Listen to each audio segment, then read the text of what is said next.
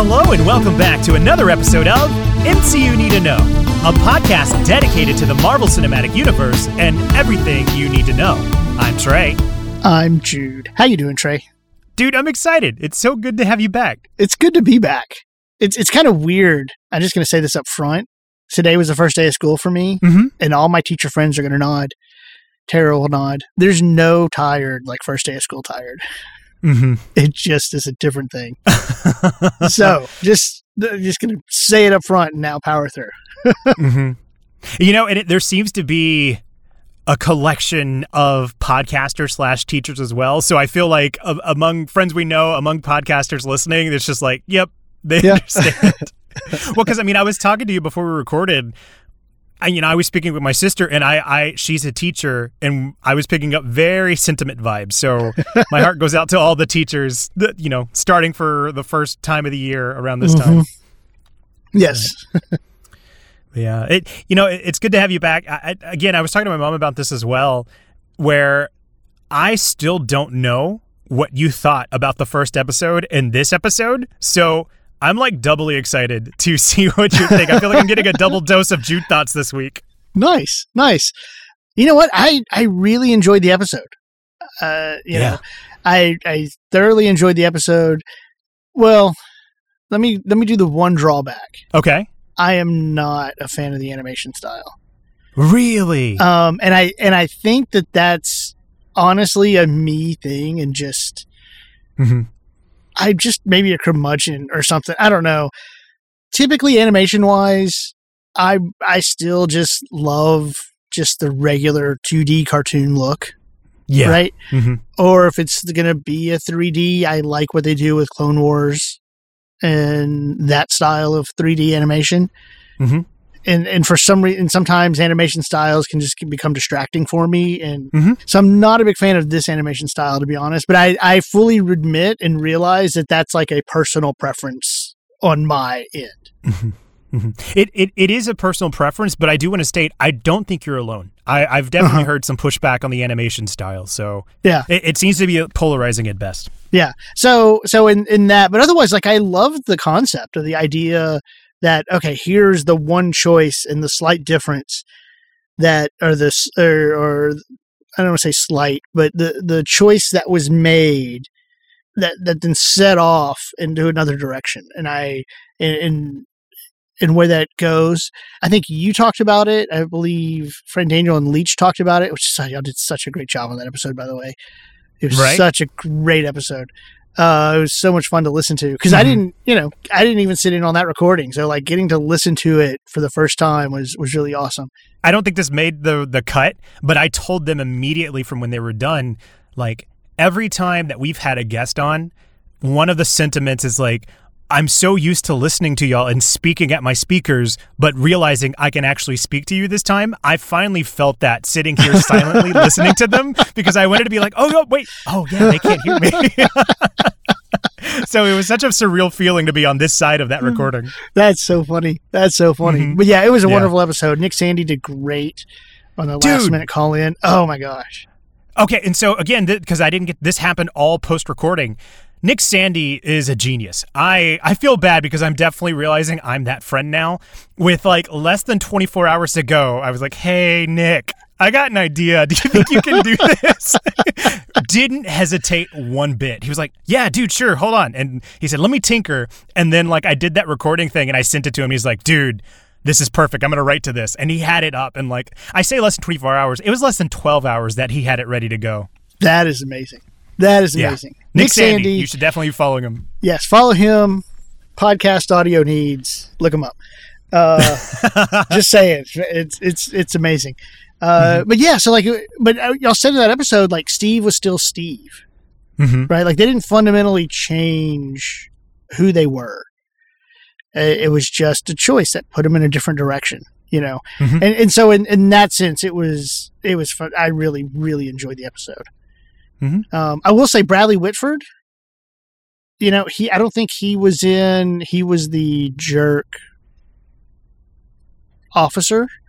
Mhm. He was, I believe, in the Agent Carter one shot. He was. But, Um, but yeah, he wasn't in the movie. Yeah, and that was uh, that was thanks to um, Jimmy who reached out to us on Discord who mentioned that as well. But yeah, Mhm. he Yeah. was he was definitely the one shot. So yeah, so I, I did. I really, really enjoyed it. Uh, I think my favorite moment was the one with the sword, Yeah, just because I had that that that image of like Excalibur and sword in the stone, and only the chosen can can pull it out of the of the stone, and she pulls it out of the wall, and that was kind of like her anointing moment. Mhm. Um, and so yeah, that was just fantastic. I like that. I, I didn't think of that at all, and that's such a wonderful read to pick up on. So that's cool. And I'll say this: like, I've wanted a shield for so long because of that episode. I want a sword and shield now. oh man, You have to hit up a Renaissance fair. You can find yourself. You can find yourself a sword. yeah. Who knows? Fingers crossed. Maybe one day. Well, cool. Thank you. Thank you so much for sharing that. I've I've been eagerly waiting to hear your thoughts. Yes. Of course, if you downloaded this episode, uh, you know that we're going to be talking about season one, episode two of What If, which is entitled What If T'Challa Became a Star Lord?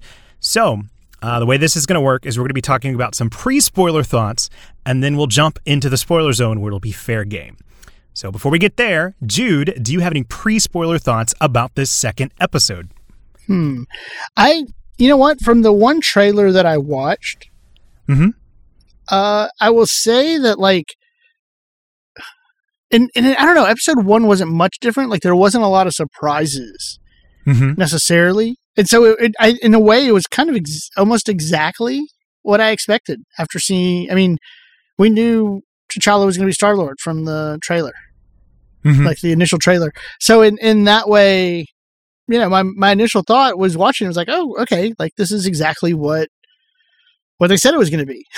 you know, Mm-hmm. you know, and and it very much. The other thing I kept thinking watching the other one, but but in this one as well, they're very much cartoons. yeah. And I can feel that in, in and not just because of the length and because it's animated, but the, even the writing style. You know, you Mhm. mentioned some some in, in the in your solo pod about Bucky one liners not quite landing for you.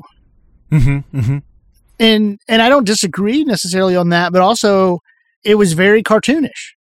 Yeah. Like, like the one liners and the type of dialogue that they use, like it, it is very much a cartoon.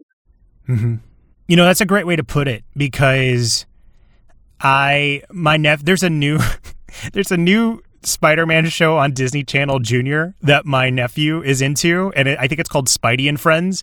And I just remember I was watching it with him, and there was a scene where Peter Parker shows up, Miles Morales, and and Spider Gwen are all on screen, mm-hmm. and like Peter Parker's like, I'll use my webs to swing in, and then Miles was like, I'll use my electricity to shock him, and then Spider Gwen was like, I'll use my glide or something. And the reason I'm bringing that up is because I think that like it just clicked for me when you said like, oh, this is a cartoon. That feeling of the way that lines are read, and Yeah. I feel like you have one tier where it's that Disney Channel Junior, then you have this next tier with like Bucky's lines, and then like then you have MCU live action, and so that just clicked for me. I think. yeah yeah yeah because that i mean that's exactly to me what it feels like it's Mhm. y- you know and and i i think that's a good thing so Mhm. Oh yeah, yeah, yeah, yeah. I, I- hopefully that doesn't come across as pejorative towards the show. It's just different. mhm. Well, for me, uh, I think going into this series, uh, because critics got the first three episodes of this series, so a lot of the early social media buzz was talking about how the first episode was solid and the show got progressively better as it went on. Man, I did not expect that level of jump from episode one to two. Like, I, I liked episode one well enough, but I, I stated last week some of my problems with the pacing and just some things feeling way too expedited. For me, I, I think this episode felt like it was willing to break away from the familiarity. And in doing so, it was having fun with that what if premise so much more with a much more improved tempo. And I Yeah. really hope that this is the start of a trend Mhm. because this one, it, it just, I remember just feeling like anything was possible. because it's funny you talked about feeling like oh this is what i expected from the trailers this one i much more for me was like i don't know what to expect and i'm really really happy about that hmm Well, like I expected to see Star Lord, right? Uh, Right. The, the T'Challa Star Lord, and yeah, I I don't know. Well, we're still in pre spoiler thoughts, so I'm having a hard Yeah. time putting my my my thoughts into words. Mhm. So I'm gonna I'm gonna pause right there for a second and then and save it for after the the spoiler. okay well i got one more pre-spoiler thought and then we can jump into the spoiler zone so All right. uh, the last point i wanted to make is that knowing that this what if is one of chadwick boseman's last performances Mhm. really makes this episode all that much more bittersweet because it is the perfect embodiment of both the character and the actor and i'm very thankful that we were able to get this hmm Yeah, so yeah. it was tough it, it was. It was good to. Well, and I, I'll be honest. I mentioned this. Uh, there was parts of me that didn't quite recognize the voice. hmm You know, and I mean, he was playing a different character, so it, it was going to be different. right Um, and and I think it. I think I caught it more the second time than I did the first time. hmm Well, cool. Yeah, I, I think you're right that there's definitely more to discuss over in the spoiler zone. But before we do, if you are enjoying this episode, don't forget to follow us on Twitter and Instagram with at MCU Need to Know. Uh, we'd love to hear what you think about this episode as well, and you can definitely find us there. Like we said, we're going to go ahead and jump into the spoiler zone. So you're going to hear an audio cue, and on the other side, it will be fair game for all spoilers in the MCU up until this episode. So we'll see you on the other side. And we're back. The way that we have decided we're going to take on these what if episodes is to really take time to examine the choice, the difference that altered the universe. So for this episode with T'Challa, it was Yondu deciding to send his henchmen to apprehend the target rather than going himself. And because of that, they ended up picking up a young T'Challa instead of Peter Quill. So, is there anything you'd like to zone in on with this choice, Jude? Yeah, I'm gonna be honest. I was a little disappointed in that choice. Yeah. Well, okay, because and and and here's where, and I'm wrestling with was that expectations, and it just wasn't fulfilled. I just liked so much in the first episode of of Mhm. we're following along Captain America: First Avenger, and there's something different that's Mhm. made in that choice, and the choice here of Yondu getting someone else to pick them up mm-hmm. that that just wasn't very satisfying to me on the choice because Mhm. it, it, it wasn't like oh here's this small change that sends the course of action in a different direction Mm-hmm. A- at least it didn't at least i didn't feel that way uh, so i was a little disappointed in that Mhm. but otherwise like i you know it, it makes sense right that like that's they pick up a different person i don't want to say the wrong person because it's a, choice right they pick up a different person Right. uh, and and so like that, it was it made sense and it was fine, and you know, but it it I I was kind of hoping for that similar format of like, oh, what is it that I'm watching a regular mo the the regular movie, and Mhm. then there was an active decision that we see made differently, and I and I Mhm. don't think we got to see that. Right. Yeah, and and I'm kind of there with you because in my notes I put the I don't think the choice mattered as much as it did with Captain Carter's Mhm. because Captain Carter's was the literal empowerment of women being in the room and how much that diversity is important. But in this episode, I think the episode is more exploring the question that that watcher states about, you know, is your destiny determined by your nature or the nature of your world? And so it just it didn't feel like the is haphazard a good way to put it? Like the haphazard nature of the differences was as thematically dependent on the first episode. But I do like that in either universe, we know that T'Challa goes about trying to spread peace Mhm. as much as he can. So I don't think it needed to rely on the choice as much as that first episode because it wasn't as dependent, if that No, makes no, sense. that makes sense. Like like I get it. That Mhm. makes sense. Mhm. It it's just it, it was just it was again very where the first episode felt like we're gonna put you in the first movie and show a difference of it in this detour, right?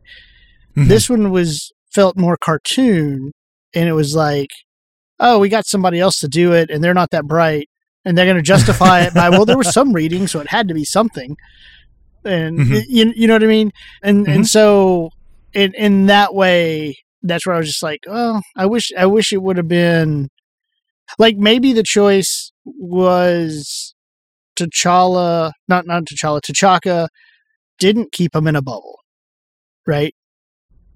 And so Mhm. like they were out exploring the world because that's what T'Challa wanted to do, and he was Mhm. taken. You know, right. like like Wakanda from the beginning was already T- T'Chaka making a choice to not keep Wakanda in a bubble Mhm. is is what brought T'Challa out. It- you, you know what I mean? Because Yeah. that's a that's an active difference choice from that character, rather than T'Challa being a kid and just kind of wandering past the zone. Mhm. And and I get it. The wrong, you know, sometimes you're at the wrong place at the wrong time.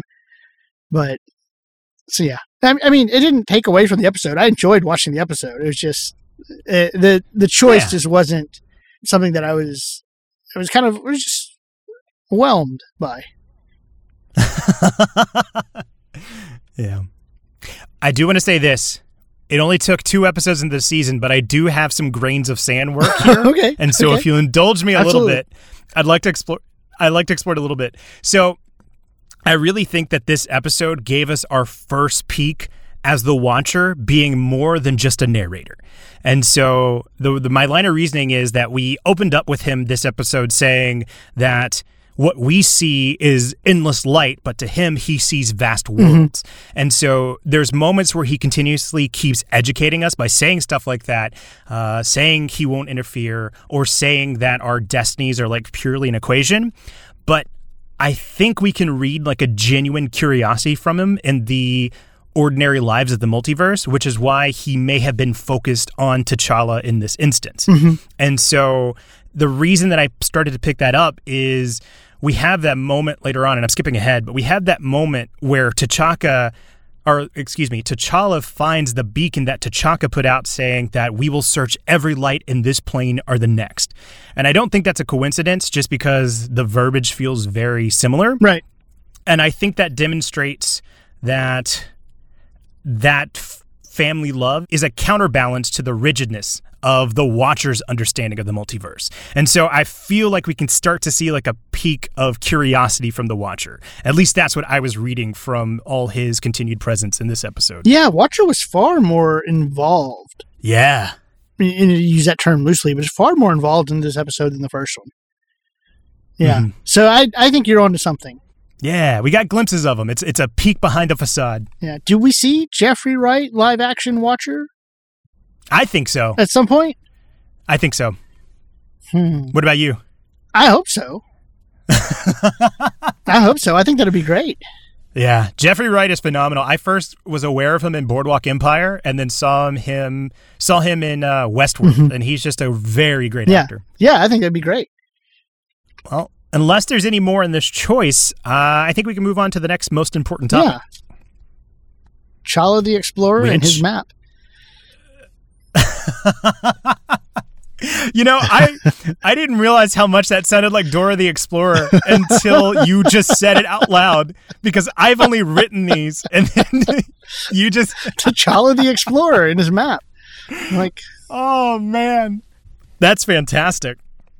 Well, as the most important topic states, this is going to be our section to really hone in on the character of T'Challa as Star-Lord. So, starting with me this time, I got to say I absolutely love the shift in confidence from Peter to T'Challa. Mm-hmm. With Peter Quill, it felt like there was always this air of like putting on a front, but when you flip them, T'Challa lives up to that Star Lord name so much more, and it was a fun twist on the character. yes. And I, I, I think the episode does very great work having Korath be like almost fanboying in front of T'Challa because I think that helps set the tone Mhm. for our expectations as we learn more about T'Challa's exploits. Well, okay, talking about the different shift in the movie, right? From the, from the movie. So Mhm. clearly it's T'Challa instead of Peter Quill, but that great moment from Guardians of the Galaxy where he's like, "Who?" you know, and and but here he's like knows who he is and it's just and, and his reverence for him is so fantastic. Uh, that like Mhm. that was a really good shift. Yeah. It's very, it's again one of our favorite words whenever we're reviewing stuff. It's very economical to convey those ideas with very minimal Mhm. dialogue. Right. Okay. So it- so there's they're they- they're able to be economical with minimal dialogue there because we've seen Guardians of the Galaxy, and Mhm. we know that line that's coming, and they're able to play a you know mess with their expectations, right? Right. And it's kind of the same thing. Like we know what's coming, and Captain America versus Avenger, and they play with our expectations in a different choice. hmm that's where I that's where I think maybe to put it in better words of my my issue with the choice is it wasn't something that we can see coming and then oh something Mhm. slightly different happened and Yeah. and that's and that's where it was just like oh you, you know what I mean and Mhm. and I felt like they're clever enough to have done it better You know, I- I don't know if I stated this words precisely in my last episode, but that was the general feeling that I had of the episode not really exploring its premise. I feel what I'm hearing from you is that they have that opportunity to play with their expectation with the choice, and it was a missed opportunity. So Yeah. it's sort of that same feeling of, you know, you have this premise and you don't, you're not fully embracing it just Mhm. yet. Yeah.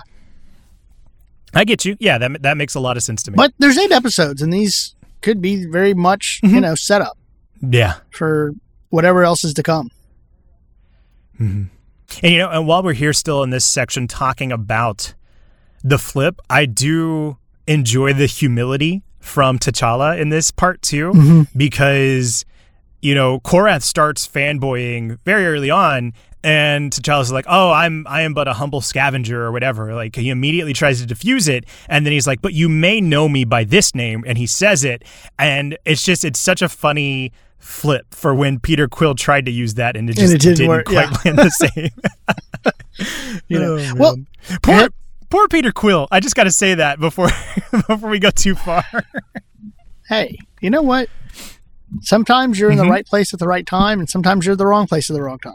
You know, and mm-hmm. and then we get Guardians of the Galaxy, or we get What If. Mm-hmm. It makes it makes Rhodey's moment in Endgame with so he's an idiot that, That much, much more yeah. funnier to me. Okay, did you see MCU Rewind's tweet? Yeah, I saw y'all's interaction. Yeah, like because that change in confidence, right, with T'Challa that, that you were just talking about, Mm-hmm. it is interesting. And, and just for everybody listening, the MCU Rewind tweeted like, "Is this what if a best case scenario for the MCU, and the movies was like a worst case scenario for the MCU, and is like this what we're we're seeing play out?" And I'm like, "Yeah, I kind of like that. I kind of hope just that that's what's going on." Yeah y'all don't understand. The sacred timeline was great for Kang, not everybody else. right. Oh man, that's fantastic. Yeah, I, I saw y'all's interaction on Twitter and I got a big chuckle out of that. Given everything I've read others speak about Chadwick Boseman and, and everything I've seen in the betrayal of his various characters, it's so fitting that T'Challa became such a positive force for peace. Mhm. There was there was a line in particular that stuck out to me when he was speaking to Yondu where he says, you know as well as I, no treasure is as worth it as the good that can be done with it. And I just think that's such a beautiful line to be coming from T'Challa. Mm-hmm. Well, and it's interesting, like the earthly mythos they bring with them was the whole steal from the rich, give to the poor Robin Hood. Yeah. Robin Leach. Yeah, Robin Leach. But Peter Quill, poor Peter Quill, Johnny Karate, poor Peter Quill. maybe maybe the right the creatives of What If are just holding against Peter Quill for banging Thanos' head and snapping him out of it in that, Infinity. that has to be. It has to be. This is your punishment. Um, yeah. But like his is, is is the pop culture stuff. Uh, but in particular, it keeps coming up as like Footloose. mm-hmm. you know, and so yeah, I don't know. It's just it's just such a such a great uh, contrast there, and even like the the Infinity Stone shows up, you know, or the the Power yeah. Stone, and and his his thought and use is to like go jumpstart a dying star. So, mm-hmm. you know, so this planet can be saved. It's just mm-hmm. where you know Quill is completely all about the money. Yeah, I mean, another one of those small moments. Like, I think this episode is comprised of a lot of small acts of good that T'Challa has done that just has continuous reverberations throughout the universe. There was a moment later on where T'Challa interacts with Drax and he's like, hey, let's take a picture for my wife and kid. And it's just in that moment where you learn that through his exploits, this universe had this universe is now a, a, peaceful one for Drax because of the effect that T'Challa mm-hmm. had on it, which is another one of those those like sappy moments that got yeah. me tearing up. Well, and we know in this universe the blip doesn't happen. Or well, mm-hmm. Tap the brakes. The blip doesn't okay. happen by Thanos.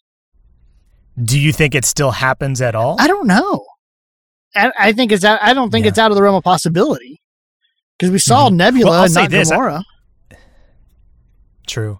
And I'll say this I had this saved for stray thoughts, but I'll bring it up here. It is interesting. Never mind, you just answered the question for me. I was going to say it is interesting why the Power Stone is still being hunted, but you're right. It was to save the dying star. Yeah.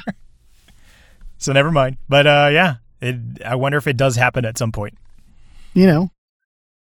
Uh, and we've seen two Infinity Stones. Yeah, that's right. Space Stone and Power mm-hmm. Stone. Although, hold on. Yeah, I'm going to save this for straight thought. I, well, it's kind of out of place because it's it's the first one. Like Captain Carter time traveled going through the space stone. Mm-hmm. It's the space stone. I thought it was just like a you travel far distances in space. Mm-hmm. So how did it? See, this is why okay. This is why I missed you because that was completely lost on me. As I was listening to like so many other podcasts, like they brought that up. It's like, oh yeah, that's a good point. I just took it at face value. Like, okay, she's in the present yeah, now. like, like, did you jump reality? Like, again, it it didn't take it out. It's, again, for me, I'm like, and people listen know I'm I'm not getting bogged down to the mechanics in this time. Like, it's a cartoon. I took it as face value. Like, I that didn't mm-hmm. even pop into my head until God, I think Friday, Saturday after mm-hmm. the episode. Like like it didn't even register because I was into watching it. You know. Yeah. But yeah, it, it is interesting that, and and and it just makes me wonder as we say that, like, or did they change in these what ifs? Are they changing the power set of these Infinity Stones? That would be really interesting if that ends up being you know because because you see that and while they have what we're used to as being that power stone in the orb, they never really opened the orb. And what ended up being more valuable was that Genesis plant, you know, and that mm-hmm. ended up being more valuable. So I it just it doesn't make me wonder in these in these what if worlds if these power stones or these um, infinity stones aren't as powerful as they were in the the main MCU timeline. Yeah. As as far I mean do we know of anyone who tried to acquire the stones quite like Thanos did? I mean, maybe it's just not not a I don't want to say a possibility, just it's not on the mind of anybody. Right. And there are much more important pieces of power that people are right. searching. It's fun to speculate. Well, unless we got any more, I think this is a pretty good coverage of T'Challa as Star Lord. So, we're going to move into our next most important topic, which is the new Ravagers. This section is going to be to zone in in the Ravengers and some of the new members we had. So we have Yondu, which is familiar. We had Kraglin. Uh, we have Taserface, and two of the big standouts for me. I'm sure there's more I may be missing, but two of the big standouts is Nebula, and Thanos. Dude, what did you think about Thanos being rehabilitated into a rabbit? That was a genuine shock. That was a genuine shock for me is to see Thanos, but but also just uh, I love that they that they acknowledged. You know, it's like uh, it's genocide. you know, but it's fair. it's efficient. yeah, it's efficient. It's fair. like like I I I loved it. Um it, it's interesting, you know, and I like the whole like, well, you know, sometimes your best weapon is a good argument. Mm-hmm. It, it's it's interesting because there's the whole can Thanos be rational? Right? Like Right. like it in order to win him over with a good argument, he needs to be able to be reasoned with. Mm-hmm. And and, and he doesn't come across as someone who can be reasoned with. He's very myopic into this is the one thing. The Mad Yeah. Titan. And so, in that sense, and then the play on the kind of spin off on the Avengers Hulk moment there, where he says, "I'm Uh-huh. always angry," but this time it's it's the "I'm I'm not crazy, I'm mad." It was great. So good. Yeah, and so so yeah, that was that was a genuine shock, and, and to hear the actual Brolin voice for the character. was Okay. great. I'm so glad you brought that up because we were talking about this, and this is the moment where it's like, no, hold on, hold on, let's record. And you brought up Josh Brolin and how happy you were that he was doing the voice work for this. Somehow I missed it whenever his name popped up in the opening credits, and I'm so thankful because that preserved the surprise of knowing that Thanos was in this episode. Um, it was something I picked up when I was doing my second and third watch, but they they showed a lot of the names for the voice actors that were going to be it in this Mhm. episode, so I'm very thankful I missed that. Well, you know what? Like I saw it, but I didn't. It didn't click that he would be like I expected him to be a big bad. You Right. know, like I saw the name, but I was like, okay, so we're gonna see Thanos, the big bad. You know, it's clearly Guardian of the Galaxy. There's Ronan, so and so that's what I'm thinking. Um, so yeah, I was still totally caught off guard to see Thanos as, as, Yeah. as a Ravager. Well, I mean, Thanos being talked down from his quest is seriously one of the funniest scenarios I think the show could have given us, and it's only episode Yeah. two. And even though he's not the genocidal mad titan he was in the movie, he him being adamant that his plan would have worked, it it takes this devastating force down to somebody who thought they'd go pro back in the day. and that the fact that they can flip that in one episode is amazing. and something that I think just clicked for me that uh because because I love this idea that you were talking about it being like it's a cartoon and trying to explore how like that's not a pejorative feeling. I, I think this is something that can only work in this animated universe. Like, I don't know if we could see a, or I know for me personally, I don't know if I could see a live action version of Thanos that's a Ravager and actually a little bit more reasonable. And, And, so, yeah, I see what you. Yeah, yeah. It just it fits perfectly here in this animated Mhm. world. Yeah, yeah. It, it's one of those things that there's only certain there's things that you can do in a cartoon that you can't do live action. You know, Mhm. and Well, I mean, take for example last week. I that's what I was saying so much about Captain Carter. Animation allowed you to flex the super soldier Mhm. serum far more than you could Oh, in live yeah. action. yeah, like here she could stop a truck and you weren't gonna have a problem with it. Oh my god. oh man. No, but I I will say to add on to that with the first episode, the whole Stark having the the iron suit, the what Nazi thumper? Yeah. is that Hydra, Hydra Stomper? Yeah, Hydra Nazi thumper. Nazi thumper. What is that? oh my gosh. yeah, Nazi thumper from War Machine. That's what that's what Bucky should have been going around in. now, fascinating tales from Hydra Stomper and Nazi Thumper. That's that's exactly what what they should have done, and, and, with your 1940 Stark voice too. Great. um, but yeah, so like that's that's another thing I think that works well because it was a cartoon. Mhm. Oh, man. Nazi thumper. What the hell am I thinking? Oh, I love it. Well, another one of the characters I think we can zone in on here in this moment is Nebula. And I didn't realize how much it would affect me to see Nebula not in robotic pieces like she is in the mm-hmm. movies. To to clarify that a little bit more, like she is a character that grew on me exponentially by the time we got to Endgame. So seeing this alternate universe where she wasn't pulled apart and and swapped with all these robotic pieces really hammered home how violent of a life she lived in the Prime Mhm. universe. And as nice as it was to see her a little bit in a better place here, it just made me feel like man, like that was a lot that she went through in contrast of the Yeah. movies. Yeah. Well, and they gave her this kind of hmm, redemption's not the right word, but that moment of catharsis, maybe, where she comes Mhm. back and helps Thanos at the end. Yeah. And and so they were able to add in that tension between the two of them in this moment where she comes back to help and and it was 30 minutes and they were able to do all that. And that was that was really cool. Yeah. And and see and that was one of my other notes too is like we do see that she still has that robotic piece around her eye and a slight resentment towards Thanos. So we know T'Challa talked down Thanos at some point, but we don't know to what extent his effects on her mm-hmm. is still his responsibility. And so I was I was struggling with how to phrase that in my notes too because it's not a redemption because given what we know in the Prime universe and the unknowns of this, we don't know to what extent the relationship is. But as much as this episode is centered around family uh, and found family and being able to bridge the gaps between your past and the people in your present, it was really great work that we could see there is a road to something better between them.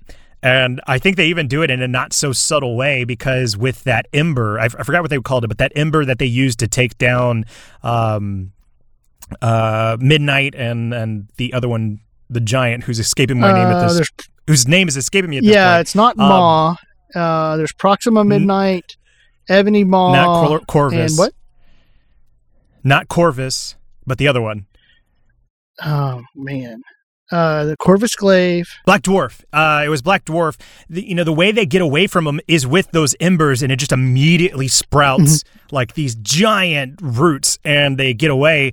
It's a not so subtle imagery, but given T'Challa's like, you should give him a shot. He's a farmer now. There is a lot of imagery of that regrowth, and so even if it's not on a path of good, it's it's there's Right. something there, and I Yeah. do like that. Hmm. It grew. Was that Great work. those tentacles the same thing as what we saw in the first one? Probably not. Were Wait, those what? tentacles there the same thing we saw that Captain Carter fought? it's a uh, multi-dimensional Maybe. plant that just needs to be pruned. You know what? I well, I, and I say that jokingly because like this was a completely separate episode than from episode one, and I'm I'm imagining these are gonna these characters are gonna cross at some point. hmm Like I like I hope we see Thanos again and Nebula and T'Challa, maybe, or is this the only episode we get T'Challa in? Like like Mm-hmm. I, I don't know, and so it's it's hard to tell. hmm It, and and I, I don't honestly think that those those vines were the same tentacles, but it, it did make me wonder like what overlap from episode to episode are we going to see, or do each one of these actually Mhm. really do stand on their own? Well, I'm a say. Uh, are are you fine with promotional material that's been put out? If I bring something up, or would you rather not discuss that? You can discuss it. I I haven't 'Cause I seen have- it, but Okay, so you know you made a good point that we don't see Gamora, mm-hmm. and given the promotional material, we know that there is a Gamora centered episode, plot line, or something because she is in Thanos' armor. okay, And so, you know, I, I got to imagine she's not in this episode. We know she's part of the promotional material. I do think we will see interlinking storylines. hmm okay, So I, I think I think your instinct is right. I think there will be more than just what we get. all right. So Well, and it's they've already two seasons, so yeah, yes, yeah, that's for sure confirmed. yeah. Okay, so so they they have time to slow burn this and and set something up. So yeah, Yeah, it'll be it'll be fun to see how it evolves as we move Oh, forward. yeah. All right, well, moving along, I think we can go ahead and jump into the next important topic, which is heist at the collectors. Uh, now, this section is going to deal with pretty much that last set piece where we have the Ravengers infiltrate the collector's base to steal the Ember and all the ensuing plot hooks that happen in that section. So, starting with me this time, I wanted to highlight I like that Thanos made a comment about, um, you know, the collector was the one to step in in the power vacuum of Thanos deciding to put down his plan. It was a very throwaway line, but in this universe, we see that the collector's collection is far more abundant than it is Oh, in the yeah. movies. And we also see that the Black Order is now working for him. So I love that you can follow that alternate universe through this what if possibility. Like it feels lived in rather than it just being a throwaway Yeah. line. So I like Yeah. that a lot. No, that's a. I really like that you put it that way. This feels lived in. Um, Because I mean, it was Mhm. cool to get the Black Order back. Um, it was cool Yeah. to have, you know, the original voices with that Mhm. because you know who they are. You like you know what they're about. You know, um, it, it it was interesting. I'm glad we got to see the collector. I think overall, did Benicio del Toro get more lines and stuff to do in this one episode than he did in the movies? He might have. Yeah. Well, you know, and it's so funny you say that because one of the notes that I wrote down is like, I don't think I know what Benicio del Toro sounds like. Because before we even recorded this episode, I told you I I was convinced that the collector got recast in Infinity War because like that that it didn't feel like the same character from the Guardians Mhm. movies. And then watching this one, I was like, oh man, I guess they recasted him again. And nope, Yeah. it was the same voice actor. So for whatever reason, like I cannot ping Benicio del Toro. yeah, yeah. Like I, I'm with you. If you would not have told me that's who it was in the in the credits, I Mhm. wouldn't have thought of that that they brought him back. Yeah. So, hmm. Yeah. So he probably had more work in this episode than he did in Guardians and Infinity War combined. Definitely. And, and it makes sense. He got a huge power buff because he was ripped in this Oh, yeah. universe. Yeah. Well, there's a pack, power vacuum. We got to fill it. oh man. I, I will say this though. The collector has to be the biggest fan of the MCU because like all his weapons were weapons from villains in every movie. You know, so somehow he's he's got the ability to watch the prime so, time. so what do you think of seeing the collector having Cap Shield? I have my like, oh man, I hated it answer, and then also like, are we seeing the shield a lot? Like, and it pop up? Like, are we gonna? Is it too familiar now? Does that make sense? Is it no longer sacred? Is what you're saying? Well, it's like, yeah, maybe I don't know. It it it feels like a well they keep going Yeah. back to, and I don't want it to lose that presence. No, no, no, no. And I mean, they had you know Thor's hammer. Um, it. Yeah. I don't remember seeing anything from Iron Man up there, like a glove or a helmet. Yeah, I didn't you see know, anything either. so um, having Hela's helmet, cow antlers, whatever. like, I, I, I'm very excited for our Ragnarok review now. um, like that was a nice touch. I really liked that. Kind of mimic the motion before he started throwing the the swords and the blades there. But yeah, like those two stood out. And I don't know if I'm with you, of like it's just getting overexposed or mm-hmm. they didn't have enough stuff. Hmm. I'd have to think about that. And what, Yeah. because like And- he, and- he was using and- Drax's blade, right? When he first attacked? I believe that was the Dark, the Dark Elf's Elf's blade. So like it would have been cool. Like I would have loved to have seen him use instead of Captain America's shield, the the the shield slash gauntlet he had in Infinity War that Wakanda gave him. Like that would have been really cool. That would have been really cool.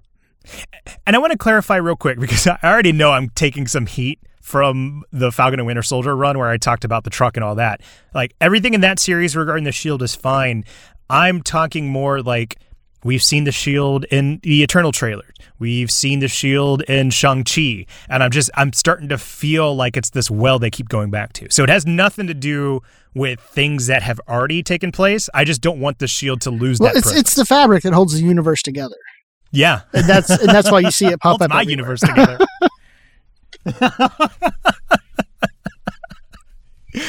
oh man. It's the one constant among Well, the hey- okay. it's the choice I make in every universe. well, while I'm being a fuddy duddy, I have one quick comment to say. I, I feel like I've been talking a lot, but I have one quick comment to say. I have an irrational hatred of Howard the Duck. And I'm so happy that he was in, inconsequential to the story. Really? I remember watching the really bad 80s movie in the 80s Uh huh. and being young and dumb enough to not understand what I was watching to enjoy the movie. Mhm. what I'm hearing is at some point we have to do a review on Duck. oh, I don't know if we can put ourselves through that. Oh man, that movie was bad. But I was young and dumb, Yeah. and like I enjoyed it because I was just, you know, it's one of those things you watch a movie and you're young and you don't realize how dumb it was. Um, Uh-huh. yeah. So in that sense, I have that soft spot to like Howard the Duck, and I was okay with it.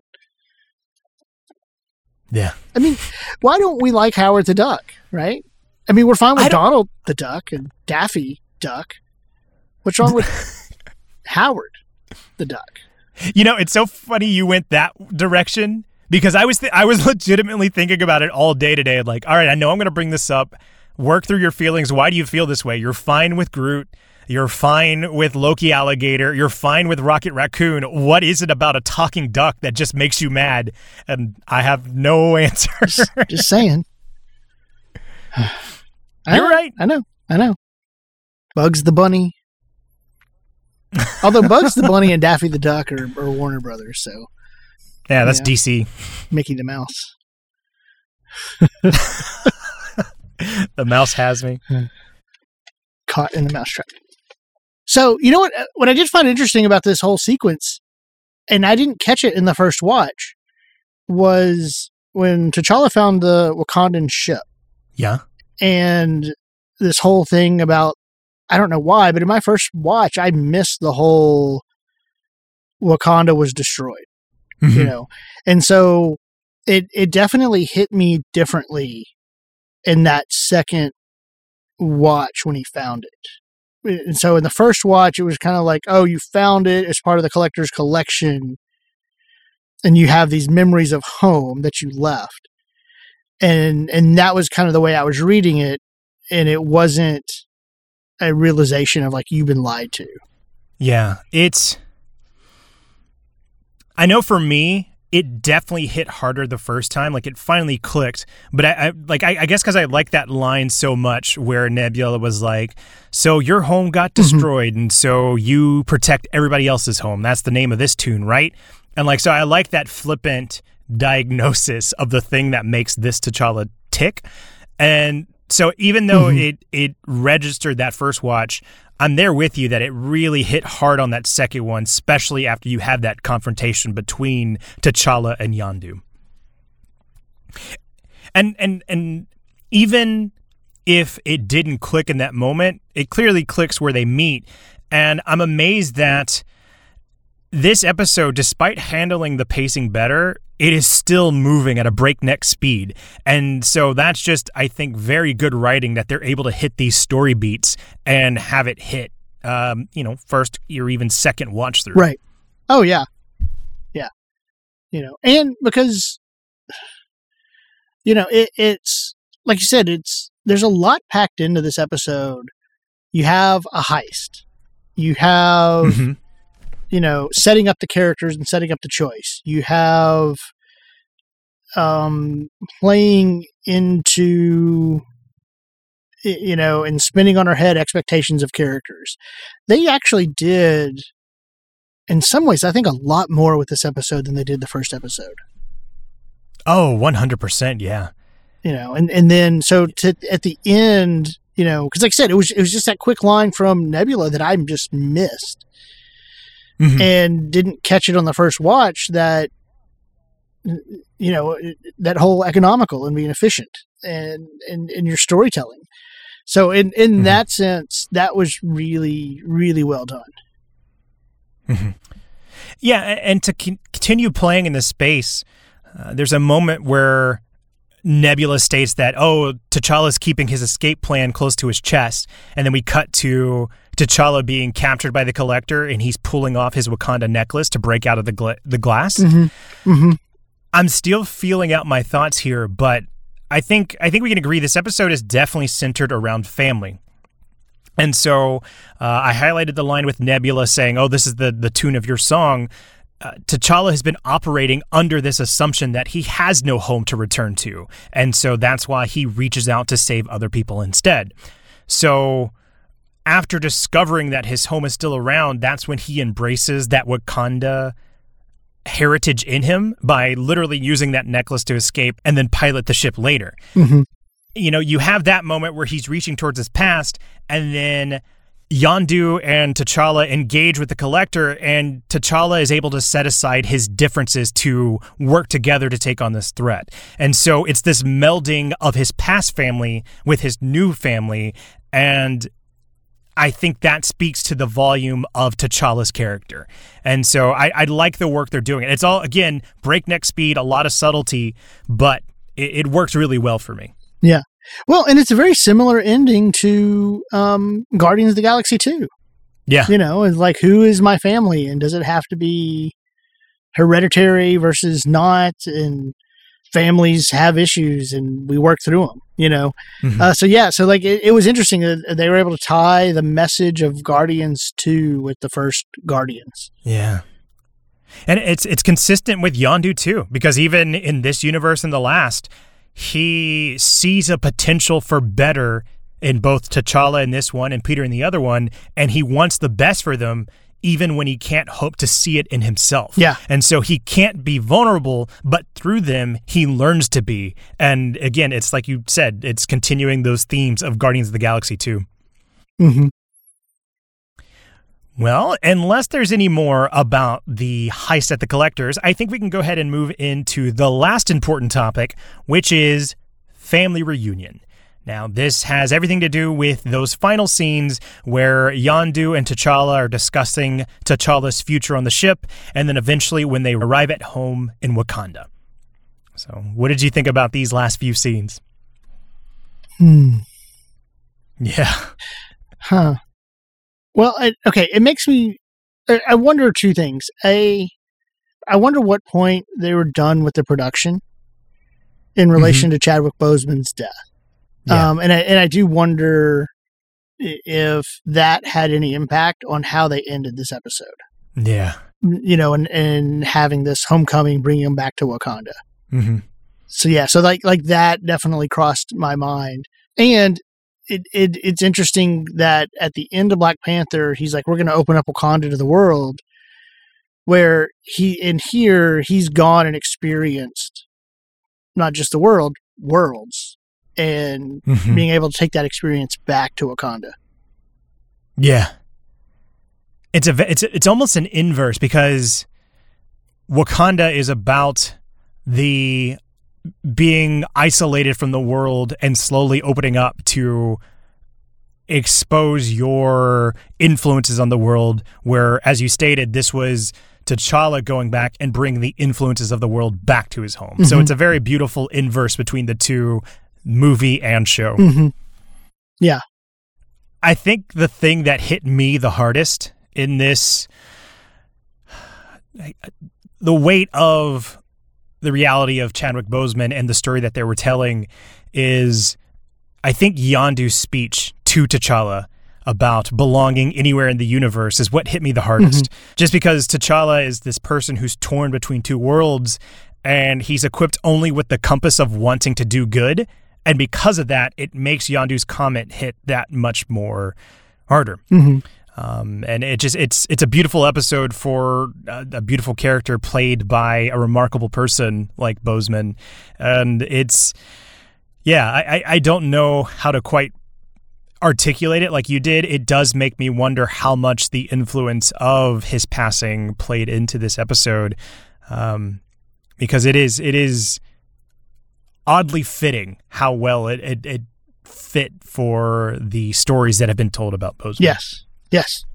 And it was good. It was, I think I mentioned the pre spoiler thoughts. It's bittersweet. It's, it was, I got a little teary uh, watching them all interact together where you had, uh, Thanos and Okoye discussing Thanos' plan, had just so many of the Ravagers interacting with the Wakandans, Mhm. and it was it was two completely different worlds that had very little interaction brought together by one person, Yeah. which was nice. Yeah. It it was it was super like he did what he wanted to do in the end. Yeah, Well, it, well, we mentioned it with the you mentioned it with the other episode. Like the there's a choice that changes, but the people themselves are, are who they are. hmm What a great episode! I, I thoroughly enjoyed this one. Like I was giddy long after that initial watch. Mhm. Yeah, this is, there was a bit of a, a short section in our most important topics, but it just it felt like the most appropriate place to discuss Yeah. this effect that Chadwick Boseman had on the episode. Yeah. But I think that's going to leave us with our stray thoughts. So, Jude, do you have any stray thoughts? Uh, okay, so the biggest stray thought I had was I just really enjoyed the Dora Milaje music, that that chirping Yeah. come up, and I read somewhere where that was like uh, a mistake. Like that's from Dora Milaje. It's like no, no, no, no, that's not a mistake. That's no, like like I that was completely intentional. You, you know, it it made complete sense that that would be what shows up, and I, I really enjoyed that. hmm So the ship of it like was never planned. It was a mistake. No, no, no, no. Like like somebody we're talking like like that was a goof on the creators' parts. They used the wrong musical. Oh, and the like they used the wrong musical I- cue, and I was like, no, that I don't think that was a goof. Uh huh. Yeah, I mean, I got chills when I heard it. Like, I knew this focused on T'Challa, but hearing that, like, that theme has power behind it, and it's it's wild how how strong. Well, and it's so recognizable. yeah, yeah. Yeah. So yeah, no, I don't think it was a goof, is what this site mentioned it as. hmm Uh, so what about you? Your stray thoughts? So, you know, I mentioned it earlier when I was doing my grains of sand work, but I, I wanted to highlight it here in the Stray Thoughts. Uh, absolutely adore the way this episode inserted the Watcher. Uh, so, for example, you had the opening shot of him pondering in the sky, only to be disrupted by the footstep of water by T'Challa. Then you had another one where he was watching in the distance as T'Challa and Yondu fly off to meet the Ravengers, which is really nice. And then finally, you had it again when he was watching a young T'Challa pick up the spear after he had escaped the boundary. And so that's all those shots is what helped make me gravitate towards a personality for the Watcher and made it feel like he was a lot more inquisitive than he was in the first one. So that was really oh, nice. Oh yeah. I do want to say, I'm sure the budget wasn't there for music drops in this episode, but that scene where T'Challa and the Ravagers are coming down the stairs at the club really felt like it harkened to the Guardians without having to do a music drop. So I like that a Yeah. lot. Yeah. This one, uh, this could definitely be one of those. The curtains are blue, but I wanted to highlight it because I thought it was beautiful. Uh, I love the shot where T'Challa goes to Yondu to convince him to run the mission. Uh, you can see that Yondu is standing with the light coming through the ship to his back and T'Challa stepping into it. Uh, Yondu was the one to present T'Challa with the opportunity to spread his light across the universe. And in this moment of hesitation, it is T'Challa who is stepping into the light to Oh, nice. convince Yondu to go on this. And so I thought that was very uh, economical and beautiful. Yeah, that's really nice. Yeah. Another stray thought. The collector says hacked it off a carcass of a terribly chatty Kronan. So rest in peace, Korg, unfortunately.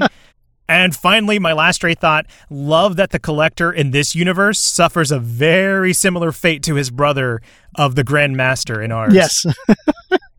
So that was that was Oh, do we know? Oh, Is the. Grandmaster coming back? Will we see I them don't know. That would be amazing because we didn't. It's weird that they would specifically state they're brothers and not have them Yeah. interact in the MCU. Well, I mean, they are brothers, uh, but at this point, you got to have them interact. Yeah.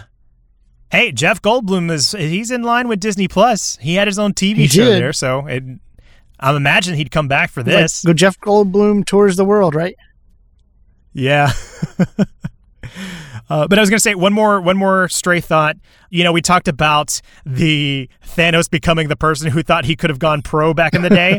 I like that this is all a tongue in cheek like prodding at the Thanos did nothing wrong crowd. so I'm glad that they got that little jab there. It was genocide. So It was genocide. it was efficient. But if you stop and think about it, that was no, it was genocide. Oh man. well, yeah, that uh, that's gonna do it for my stray thoughts. So, Nice. well, hey, We want to know what you thought of the episode, whether it be the What If episode or our podcast. And you can reach us at MCU Need to Know on Twitter and Instagram for any comments or thoughts that you have, as well as extra bonuses that we've been putting up on our social media. So if you enjoy this show and you want a little bit more of it, you can find extra audio clips over there. So make sure you're following us. And of course, if you want to join a richer conversation, you can always join us in the Discord with a bunch of other excited people for the MCU with a link to our Discord in the show notes. And if you'd be so kind to give us a star rating on Apple Podcast or review on whichever podcast catcher you use, the feedback always welcome, a big help to our show. And, you know, of course, you're listening and you like what you hear, share that joy with a friend. It's the best thing you can do with us. Yeah. We'd also like to thank Nick Sandy for the use of our theme song, which is his rendition of the Avengers theme. You can find more of his work on his SoundCloud, which is linked in the show notes. All right, that's going to do it. Thank you so much for listening. And Jude, thank you so much for doing this. Cool. Thank you, Trey. We'll see you all next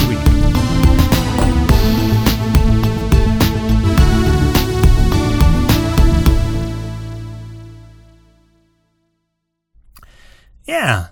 Well, like we You said, hear that? I we're going to jump. in my Yeti. That's for friend Daniel. okay. Oh my god. All right. Sorry. No, go ahead. You, you want to get another one in just to have to have fun? This is for you, friend Daniel. Welcome back, Jude. All right. All right, here we go. But yeah. God, that felt bad. Why is it so hard? we're trying.